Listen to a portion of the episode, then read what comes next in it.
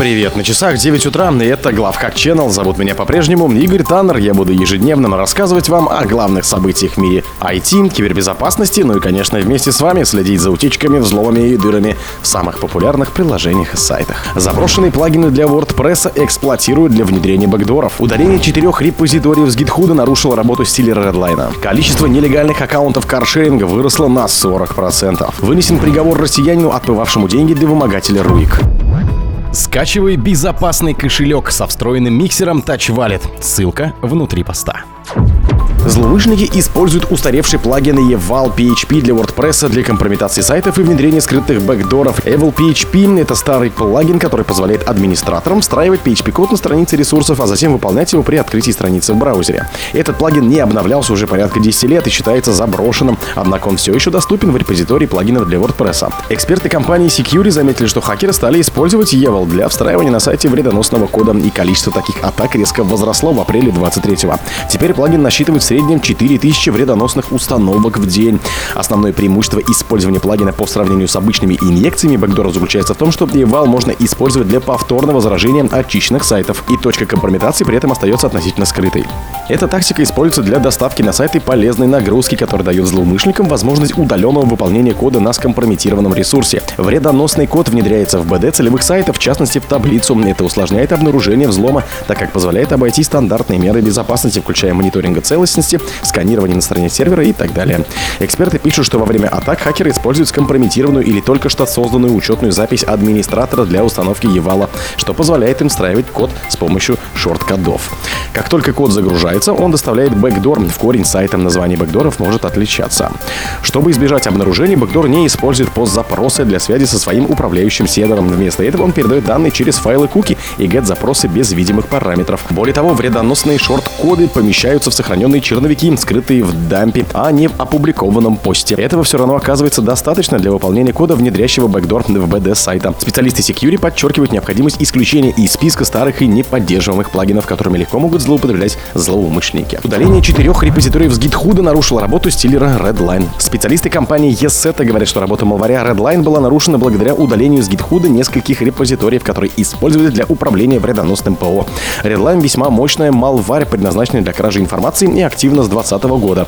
Она способна извлекать учетные данные из браузеров, клиентов FTP, электронной почты, мессенджеров, VPN и так далее. Кроме того, вредонос может воровать аутентификационные файлы куки и номера карт, хранящиеся в браузерах логинов чатов, локальные файлы и БД криптовалютных кошельков. Redline продается в Даркнете и через Telegram по подписке, и по данным экспертов он предлагался 23 из 34 русскоязычных групп, которые в прошлом году распространяли инфостиллеры. Фактически клиенты приобретают у хакеров доступ к универсальной панели управления, которая действует как управляющий сервер малваря, позволяя создавать новые образцы вредоноса и управлять украденной информацией. Совместно со специалистами SaaS-компании Flare аналитики ESET обнаружили, что панели управления Redline используют репозиторий GitHub в качестве резолверов для своих тайников. Исследователи обнаружили сразу четыре таких репозитория и поспешили предупредить о них разработчиков GitHub. В результате работа этих репозиториев была приостановлена, что помогло нарушить и функционирование самого Redline. Количество нелегальных аккаунтов каршеринга выросло на 40%. СМИ со ссылкой на eBay специалистов сообщили, что количество нелегальных легальных продаваемых аккаунтов каршеринга в марте выросло на 40% по сравнению с февралем текущего года, а цены на такие учетные записи поднялись с 6 тысяч до 10 тысяч рублей. Премиум аккаунты продаются еще дороже. Основная аудитория, которая приобретает нелегальный доступ, люди, у которых нет прав или нужных документов, а также те, кто хочет избежать штрафов. Как пишут известия, о росте спроса на нелегальные аккаунты сообщают эксперты компании T-Hunter. Если в феврале насчиталось 250 таких объявлений, то в марте уже 350. Рост количества объявлений объясняется высоким спросом на данный продукт продукт. Люди переходят на каршеринг, поскольку в условиях санкций владеть машиной становится еще дороже.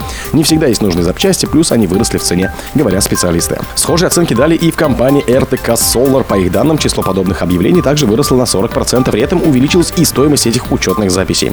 В основном такими аккаунтами пользуются люди, у которых нет нужного комплекта документов для регистрации или те, кто не достиг определенного возраста или стажа.